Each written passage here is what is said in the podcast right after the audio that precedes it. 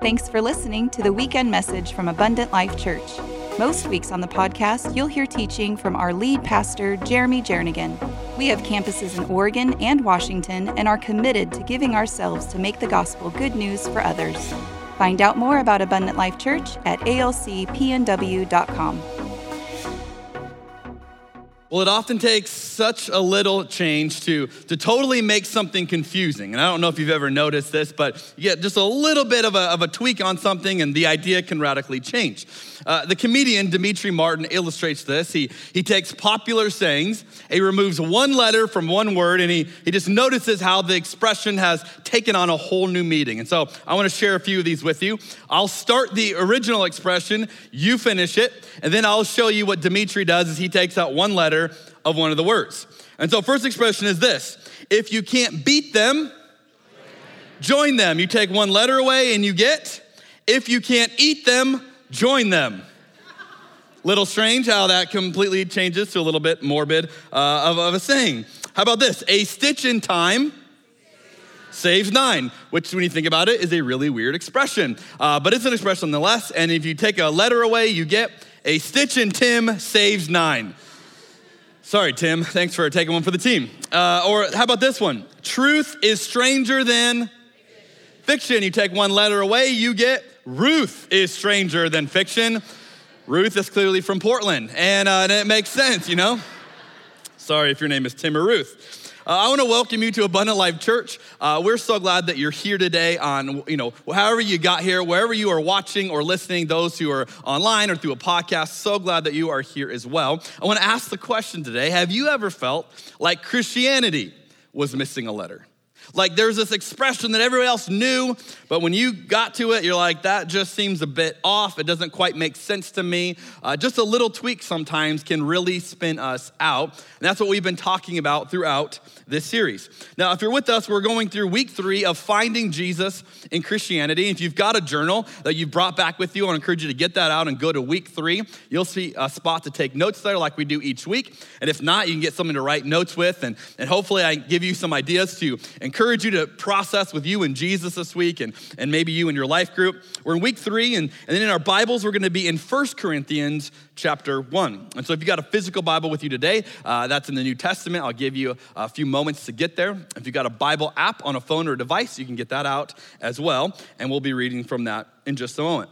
We've been talking throughout this series about how Christianity is changing today, how the conversation around Christianity is changing. Even those of us who call ourselves Christians, how, how we're trying to figure out what is it that this is really all about. And, and we've been talking about how many people, uh, they leave it for any number of reasons and they have experienced it and then they walk away. And, and I was thinking this week about something that the author Daniel Taylor said.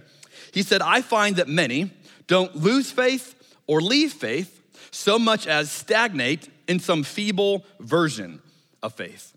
Now, if you're with me in week one of this series, I shared some uh, prominent Christian leaders who had left Christianity and, and why they left. And, and so you think about those stories, but, but I also think he's onto something that, that there's just this feeble version of faith that, that many Christians have, and they're not quite sure what this is all about. They're not quite sure uh, really what to base their, their Christianity on. And, and before long, you can just feel stagnant if you don't really understand what, what, what's the point of all of this. And, and maybe you've considered walking away as well.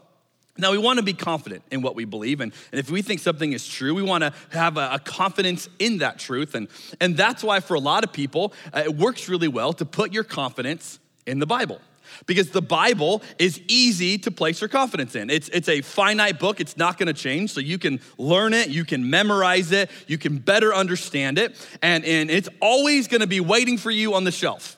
And so anytime you wanna go to the Bible, you can rip that puppy out and you can go right to it, and it will be there for you.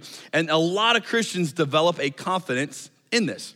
But if you've been with us in this series, I've encouraged us not just to put our confidence in the Bible, but in what the Bible is pointing us to, which is the person of Jesus.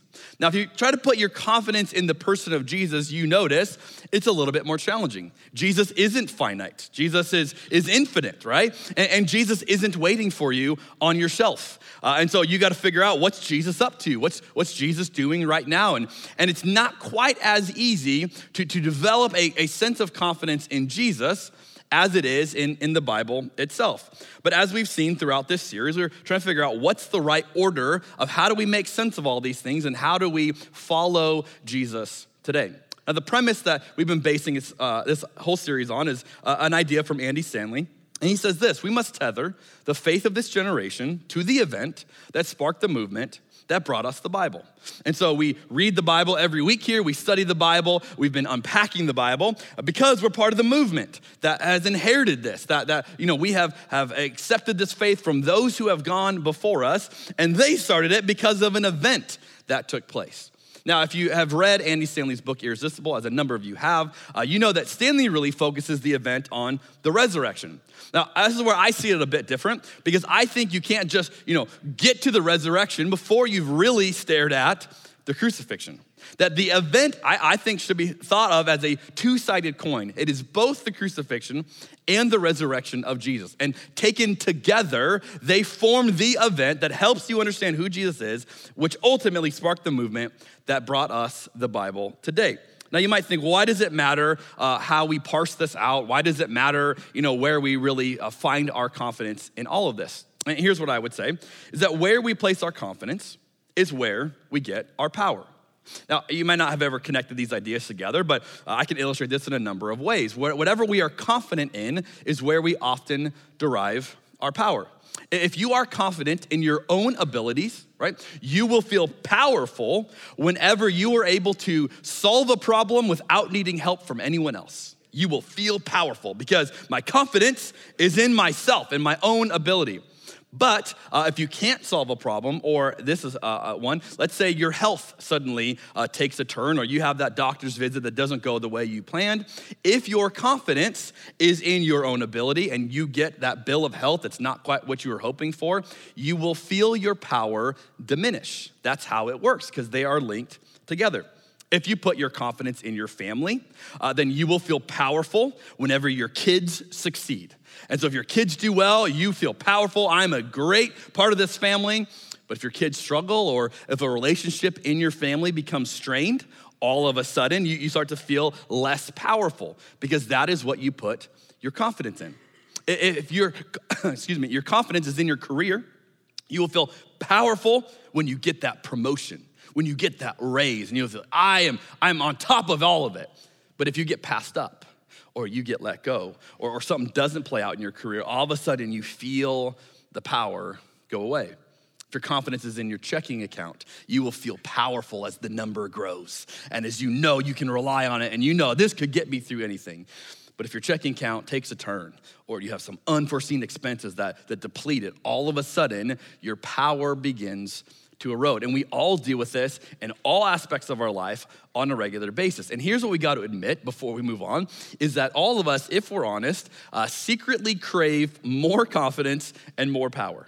We just naturally want more of this, myself included. And if left to ourselves, we would accumulate as much power and as much confidence as we could because that makes us feel comfortable, it makes us feel confident. Now, uh, we are drawn to sources of power because we crave this. And so, think about the movies that you love, the stories that you love the most. Probably it was a powerful protagonist that you went, Yes, I connect with that, that brought something out in you that you, you can really relate with. And, and this is so, uh, you know, such a thing that we can feel connection to very strange things because of our allure to power. Now, I want to show you a little video of a very unlikely source of power, but I want you to just notice how you feel about this animal uh, as you watch this video and as you see the power that this animal has. Check this out. In the middle of the Sonoran Desert, this mother grasshopper mouse tends to her pups. While tiny and adorable, don't be mistaken, this is not your common house mouse. From the day they are born, these mice are natural killers. It regularly takes on prey as large or larger than itself. Making the grasshopper mouse even more of a standout is its immunity to scorpion venom. Not only can it withstand the typically deadly stings, its body has adapted to convert the toxins into a painkiller.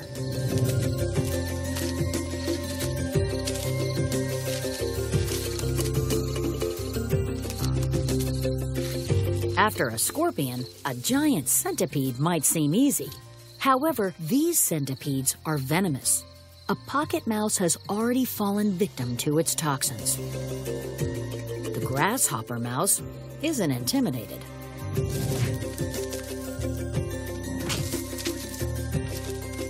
This time, the trick up its sleeve isn't immunity, but agility. It uses its quick reflexes to avoid the venom from the centipede's fangs. Before it enjoys another fresh kill, the mouse proclaims its territory by howling. The mouse throws its head back and lets out a high pitched cry into the night sky, giving it the nickname of werewolf mouse.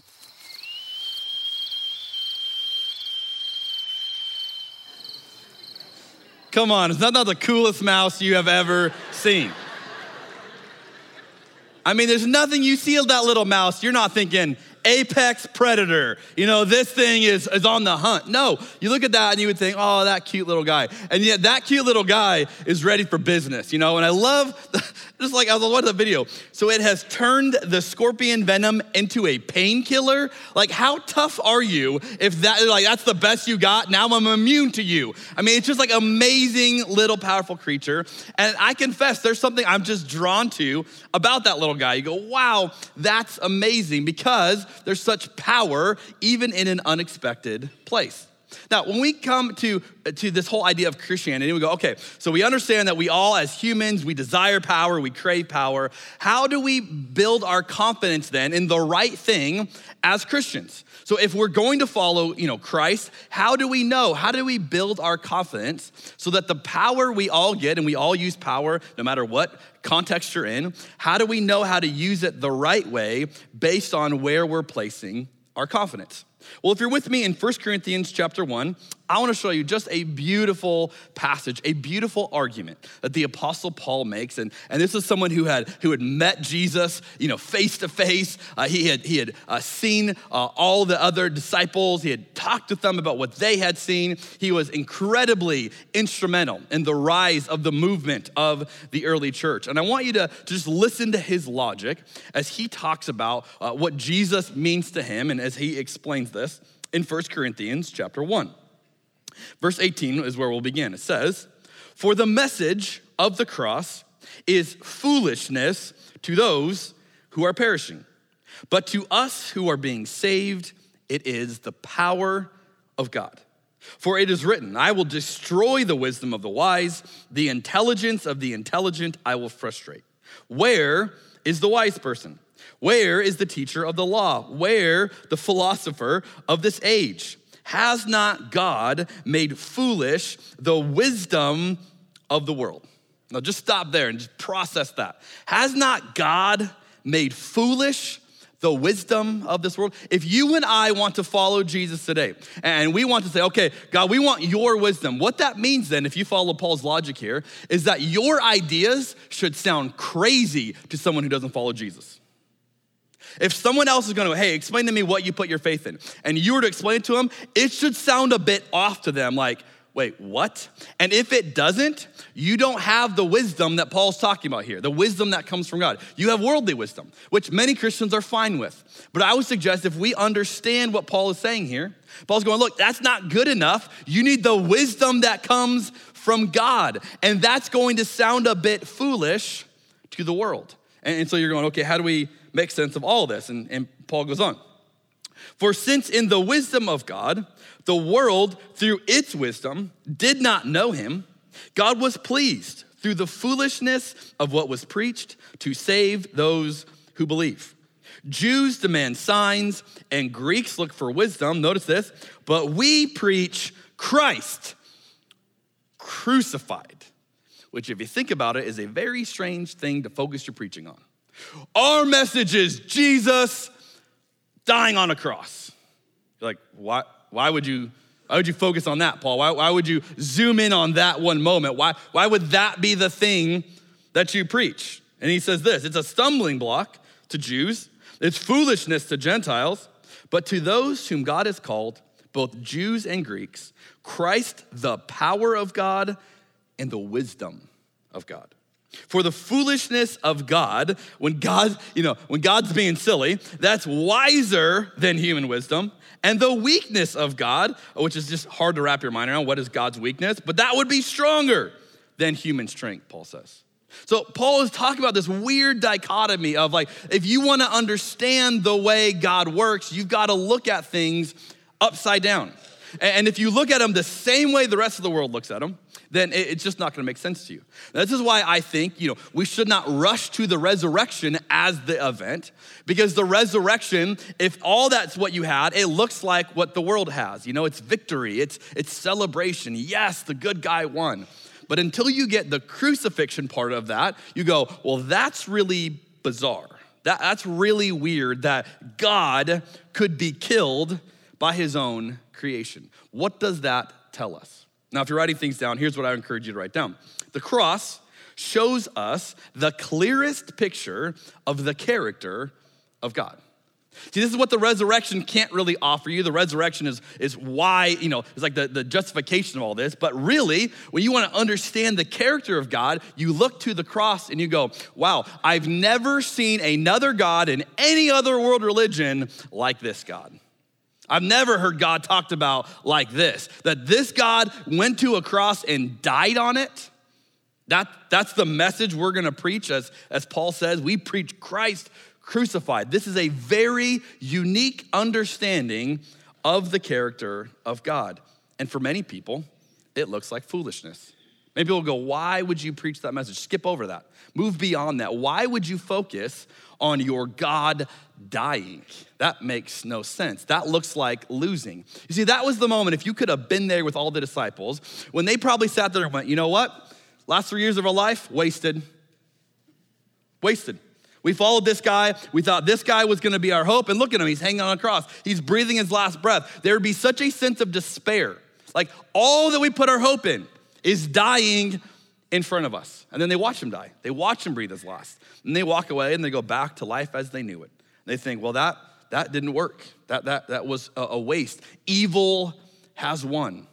Except it was in that moment of apparent defeat that God won that God undid evil, that God began to reverse everything, not by this dramatic show of force, but by this submission of God to death on a cross. And we go, okay, how do we wrap our minds around the wisdom of that? Without the cross, we would not fully know what God is like or how God uses his power. You see, the reality is the cross is, is both something God has done for us, it is also an invitation for us. It's an invitation for us to experience life the way we see it in Jesus. It's an invitation for us to use our power the way we see it done in the person of Jesus. Now, you might go, whoa, whoa, whoa, that's what Jesus did for us. We don't do that. And, and I hear this argument on a regular basis from Christians. No, no, no, that's just what Jesus did for us. And certainly, uh, you're not gonna provide salvation for mankind by dying for everyone else. That part is, is clear. But if we separate ourselves from Jesus and go, that's what he did, we don't have to do that, you will miss connecting yourself to the character of God.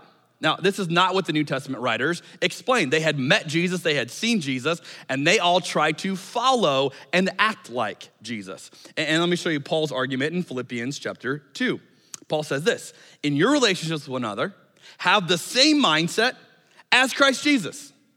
No, no, no, that's what Jesus had. Paul goes, Yeah, you should have it. The same mindset Jesus had, you should have that. You should take that on. You go, Okay, what would that look like? Well, Jesus, who being in very nature God, did not consider equality with God something to be used to his own advantage, which I probably would use it to my advantage. He didn't. Rather, he made himself nothing.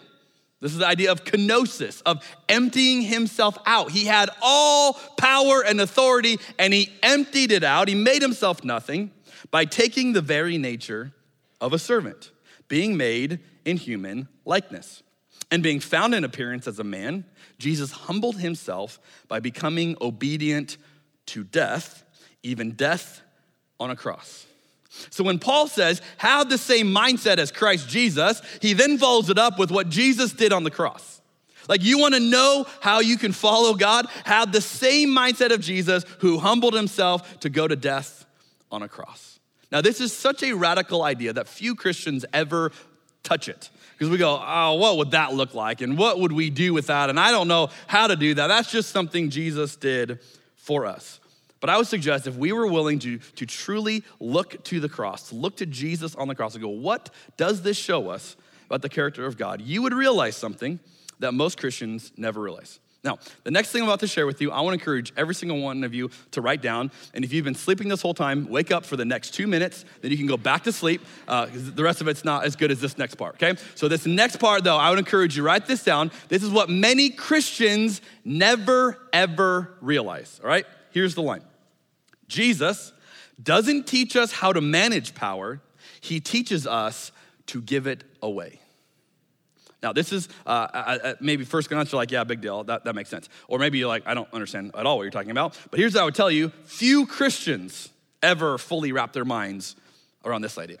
And if you do, people will start to call you naive and like, oh, that's cute that you believe that, right? Because it looks a little bit foolish when you try to apply this idea. And you begin to understand Paul's argument of like, this is not wisdom to the world. No, God's gonna teach me how to manage the power I have. And and what you realize is God, God really doesn't do that. God teaches you how to give power away. And, and there's certain positions that you may have where your faith is not going to serve you well because you have to manage massive amounts of power the way the world would ask you to manage it. And you're gonna go, well, if I follow Jesus, how, how do I make sense of this? And many people have found themselves in this struggle. This is why, as a church, our mission is about giving ourselves to make the gospel good news for others. Not, not, hey, we're gonna make the gospel good news because we're gonna accumulate all the power and all, all the prestige, and then we will dole it out as we see fit. No, no. We're going to give it away. What we have, we give it away to make the gospel good news for you. This is what we have learned that, that Jesus is not gonna teach us how to manage it and like, oh, we are the ones who should steward it well. No, we're gonna give it away as we have it so that others can see the goodness of the good news.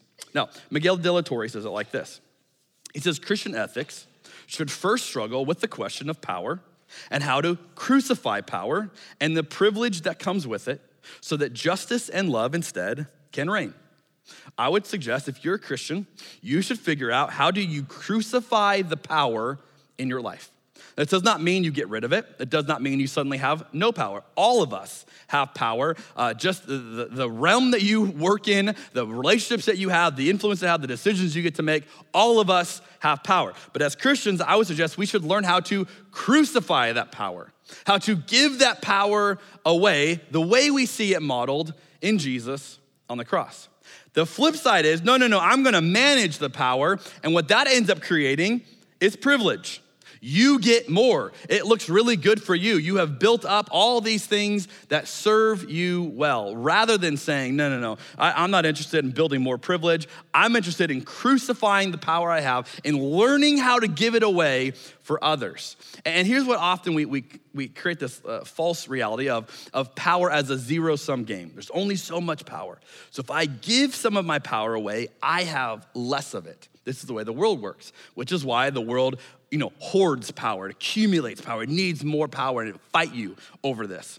But as Christians, we don't believe that power is a zero sum game. We believe our power comes from God. And if so, we can give our power away, and God replenishes it faster than you can give it away. And so you might think, well, if I were to give my power away, uh, then I would have nothing left. And what you'd have left is a reliance on the person of God. And you would be living in the same type of posture that we find in the character of God revealed in Jesus on the cross. This is what we see from him. Now, the older I get, the more I am fascinated by history. And I love reading history. I love reading about those who have lived in other times and other cultures and how do they manage and navigate the, the, the, the challenges before them in their generation. But I also love reading the story of the church how do we get here today? What, what took place? What were the highs and the lows? And, and how do I have better context for understanding what we're dealing with today? Now, if you've ever studied the history of the church, you no doubt have seen there's a lot of ugliness in that story. There's a lot of things that people have done in the name of God, in the name of Jesus, that looks nothing like Jesus. And if I would have to figure out all the history, like what's the common denominator? What's the theme that emerges? Why did some, you know, some people throughout history not look like Jesus as much as others did? What was going on there? It has to do with power. And here's the way I would articulate it. This is what I have seen as I study church history. That Christians have often behaved worse when they had power than when they were persecuted by the power of others. Now, this might sound weird, uh, but what I have noticed is that when the church got power in a culture, in a society, they often looked very little like Jesus. And all of a sudden, they are managing power, and it turns into privilege. But some of the most beautiful expressions of the church, like the first couple centuries of the, the New Testament church, right? They were persecuted by the power of others. Now, ironically, we don't pray for that. We don't want that to be true today. We pray for more power. But we should take note of the fact that those who've come before us have, have illustrated something that usually when we get the power in Jesus' name, we don't handle it well. And, and we end up behaving in such a way that does not look like Jesus. So let me ask you how is your relationship with power? Do you need it? Do you crave it? Do you want more and more of it? Do you have something to prove? And if you got the power, you would show everyone what you could actually do with it. I think of something that C.S. Lewis once said. He said, God plays a great joke on those who would seek after power at any cost. I think of this whenever there's a presidential election. And I listen to the arguments on both sides. If we just had this power, here's what we would do. You can trust us. We would manage it well. And I just need a little more power, and then everything would be great. Everything would be amazing. And I think it's a great joke that God is playing on people who think that power, just more power, is what will solve the problem. And this is where you get into the, the ends justify the means. If we are the ones with power, we'll make sure we use it well. You can trust us with the power. And yet it speaks volumes about what you do with it. As my friend Danielle Strickland has said, how you use your power is the measure of your leadership. Whether you manage it and it turns into more privilege for you, or whether you give it away for the benefit of others is the measure of your leadership. It's also the measure of what your foundation of Christianity is built upon, right? Because you're gonna start seeing, if, if you build your foundation on the crucifixion of Jesus, on the, the character of who God is, you're probably gonna look like that. You're probably gonna give away power in that way. But if your foundation is on anything else, you likely aren't going to use power like that. Why would you? You'd use it the way the world uses it. But for those of us who follow Jesus, take note that our Savior died on a cross to show us his power. He emptied himself. He gave all his power, all infinite power he had, he gave it away. He surrendered it to death on a cross to show us what his wisdom looks like, to show us what his power looks like. And so we should each ask are we using our power the way Jesus used his power? If you want to follow Jesus today, this should be a constant question. Am I using the power that I have? Every single one of us, wherever you are, wherever you are watching or listening to this, you have power. Are we using the power that we have the way Jesus used his power? And what have you put in place to encourage you to, to challenge yourself in this way? See, I know that you can have great ideas and go, yeah, I'm gonna do that. I'm gonna use power like that. And then you can just go about your day. And if you're honest, you're probably producing more privilege for yourself in the way you're using your power. But how do we practice this? See, for me, I know that I need regular things in place around me to push me in this area. Otherwise, I would use my power for me. And so we have an axiom on our staff here that says the best idea wins. That axiom means that if we're trying to decide something, uh, the decision is not made by the highest ranking person in the room. The decision is made by what emerges from the group as the best idea. And so, if you sit in on one of our meetings throughout the week, what you'll often hear is someone say, What's the best idea here? And, and, we'll start talking it through. And it doesn't matter who comes up with the best idea. It doesn't matter, like, hey, where are you in the org chart? No, it's like, is that the best idea? And if everyone starts nodding their heads, like, yeah, I think that's the best idea, that's what we go with. It's a way for us to surrender the power to go, you know what? I could pull rank here, but that's not using my power the way Jesus used his power. And so we just invite people, hey, what's the best idea here? Now, I want to encourage you to try this. You can use that line in many different contexts in your life. What would it look like if you were to go to work this week and you were to, to start applying the best idea wins? if you started to allow those around you to say, hey, what's your best idea here? And rather than you go, well, I have the power to make this decision, what if you invited others and said, hey, I, I could make this decision, but I, I wanna give some of that away. What do you see here? How, how do you see this? And you invited others in, you gave some of that power away. Here's one of the ways I practice this in my role specifically is after every Thursday night service, I get done preaching, we go back to my office and I meet with a number of our staff who's on a little teaching team and they critique my sermon every week. It is the low point of my week, okay? it is not fun. Uh, you know, preaching feels like you, you know, give birth to a child and then afterward they get to tell me how ugly the child is, right? It is like, not a fun experience. You feel very vulnerable. He's like, put your soul out there. And they're like, yeah, you know, that one illustration didn't work or whatever. But they get to weigh in in real time immediately after, hey, here's what, you know, was confusing, or here's a better way to say that, or I didn't understand this, or you got, you know, you confused me on this. And while I do not enjoy that at any week, okay, I don't enjoy that, I'm being honest with you, I know that it's incredibly good for me and my soul, and it makes the sermon better. And so I try to practice just a simple way to go, you know what? I could just say, hey, who cares? You guys aren't the lead pastor. I get to preach this however I want. That's not a good use of power. So I say, hey, I'm gonna invite you. What do you guys think after you've heard it would be a better way to say it? And we all benefit from it. It's a way to practice this. How could you practice that in your job this week? So, you know what? I'm going to invite others in, I'm going to give some of that away, and it's probably going to make you feel vulnerable if you're doing it right. And you might not enjoy it, but it is a good practice to go, hey, the best idea wins. What do you guys see here? What if you were to apply this in your family? Hey, the best idea wins. What would that look like? You know what I suspect it might look like? An apology.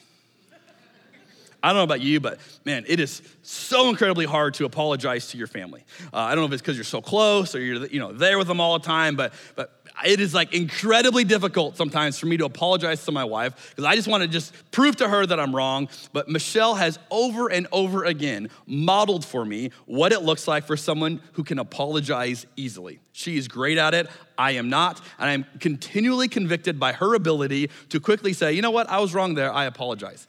And I'm like, yeah, I could do that a lot more than I do that.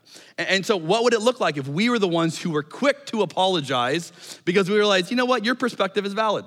What you're saying right now, it's valid. And even though I want to prove my point, and even though I think I'm really right on my view here, I value you and I want to apologize for what I said. I think it would change our families if we were to interact with one another in this way. What about in your, your circle of friends? If you were to practice the best idea wins, what would it look like? Here's an idea. What if you let other people have the last word in your conversation? Nervous laughter. That would be hard, wouldn't it? To go, okay, I just want to keep this going. And you ever notice how things keep going because neither party is willing to let the other party have the last words? They're like, oh yeah, what about this? What about this? What about this? What about this? And by the time you get done, you're like, what are we talking about? I lost track a long time ago. But what if we said, you know what? We value the friendship, the relationship more than proving whether or not I'm right, even if I'm convinced that I'm right. But I'm just gonna, I'm gonna be done with this so that we can protect this. What would that look like? What if we did that on social media? Instead of arguing back and forth and back and forth and back and forth, what if we just said, you know what, I'm gonna let you have the last word? And, and anyone who reads that thread might think that you stumped me, that I had no response to that. And it's okay because I value the relationship more. What would that look like? I had a, a, guy, you know, come talk to me this morning and he said, you know what? Uh, I, I, know a guy who he always has the last word in his marriage. I said, really? How's that working? And he said, well, the last word is always yes, ma'am. so that might work. Uh, but what if we were to really practice? Hey, I'm going to let you have the last word. I'm not going to keep assuming I have to. These are all examples, and there's many more, of giving away power. I could claim this, I could hold on to this, but I'm going to release it. I think we would change the relationships around us if we were to practice this, if we were to live out this power because we see it in the character of God. So let me close with this idea Is the crucifixion, the power of the crucifixion, evident in our lives? If someone who was not a, Christ follower saw you and I, well, they look at us and go, I, I see something bizarre in you. I see this like this power in you that I've never seen anywhere else. Would they see the crucifixion in our lives? Let's go back to our little friend here. What I love about this guy is that you would never expect that, that story. You would never expect, you know, why that video is so funny is you just don't see it coming. You don't expect this whole thing. One of the lines that's hilarious to me is it regularly takes on prey as large or larger than itself. You know why? Because it's tiny. Everything is as large or larger than a mouse, right? And so if it's gonna attack anything, it's gonna be as large or larger than what it is. This is an unlikely story of power. And so is the rise of the church. So is the movement that you and I are a part of. It began with some uneducated women and men from an obscure part of the world who had just watched their leader get murdered in front of them. All the odds were against them. And yet, it was this group of people who would forever change the world, who would live out a power that the world had never seen before, that all the forces of evil could not contain. And they have given us a movement, they have given us a story that we can go back to today and go, what began all this? It's because they had seen something amazing on the cross. They had witnessed what Jesus did, and they knew a power unlike any other power the world had ever seen. See, Jesus isn't gonna teach you how to manage power. He's gonna teach you how to give it away. And the story of the church, the story of the movement you and I are part of, are people who have been giving away power for generation after generation after generation. May we live the same power today. And so we're gonna transition now into a, a time of communion for our, our, our service. In just a moment, I'm gonna pray. And then our band is gonna lead us together in a song. And, and we're gonna invite you to go back to what this is all about. It is all about the crucifixion of Jesus. The fact that Jesus showed his character, showed that he is unlike any other God you will ever hear about. And so we go back and we celebrate it every week in these elements. The bread reminds us of the body, the, the cup reminds us of the blood. That this moment, it's a bizarre moment. You go, why are you celebrating someone's death every week? Because we know this is the wisdom and the power of God. And we know that rather than building up power for our own privilege, we need to learn and we need to be reminded of how to give power away every single day. Every single day, every opportunity we have. And we do this by aligning our character to the character of the person of Jesus as we learn how to have the same mindset, as Paul says, as that of Christ Jesus, who was obedient to the cross. And so, as we celebrate this together, as we remember what Christ has done for us together, may we learn how to live out the power of God in the unlikely upside down ways that we find on the cross. Let's pray together. Jesus, may we see you today in new ways. May we be reminded that the wisdom that we ought to come up with of how things work, of how things have to be done, of what winning looks like, is upside down in your kingdom. And so, the moment that your disciples, those women and men who were standing there watching you bleed, the moment that looked like losing, was the moment you forever broke the power of evil. It was the moment of victory. And yet, sometimes it can be hard to see. And so, before we celebrate what would happen a few days later, that you would rise again to new life, may we slow down and see your character revealed on the cross. See what you are really like and what you are inviting us to become. May we live with this same power today in our relationships, in our spheres of influence, and the decisions that we get to make this week.